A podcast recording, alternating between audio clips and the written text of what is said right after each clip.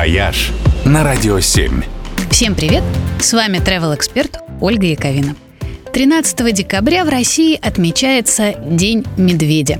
Считается, что к этому моменту уже все косолапые забрались в берлоги, устроились поудобнее и ушли в спячку. И многие им в этом, конечно, позавидуют.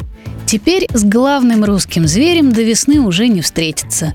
Да это и в теплое время года не так просто. По улицам они у нас не гуляют. Но есть в России места, где действительно можно увидеть самых настоящих диких мишек. Причем так, чтобы это было безопасно и для вас, и для них.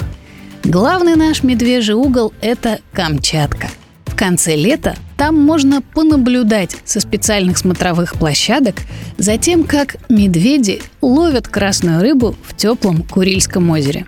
А за белыми медведями наблюдают на Чукотке, на острове Врангеля, где обитает самая большая в мире популяция полярных мишек.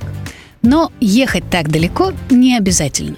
Медвежье сафари организуют и в Тверской области, в Центрально-лесном заповеднике – это огромный, нетронутый лесной массив неподалеку от Валдая с густыми чащами, болотными топями и множеством диких животных, в том числе бурых медведей. Для них в заповеднике организуют специальные подкормочные поляны, засеянные овсом. Это одно из любимых медвежьих лакомств. И вот над этими полянами обустроены скрытые наблюдательные вышки – Раньше ими могли пользоваться только ученые-биологи, но с прошлого года на вышки стали допускать и туристов. Медвежьи туры устраивают в августе и начале сентября. Участники должны строго соблюдать правила – не шуметь и по возможности не шевелиться.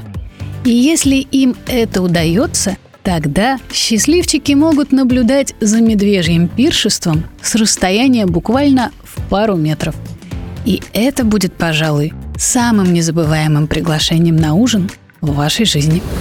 «Вояж» только на «Радио 7».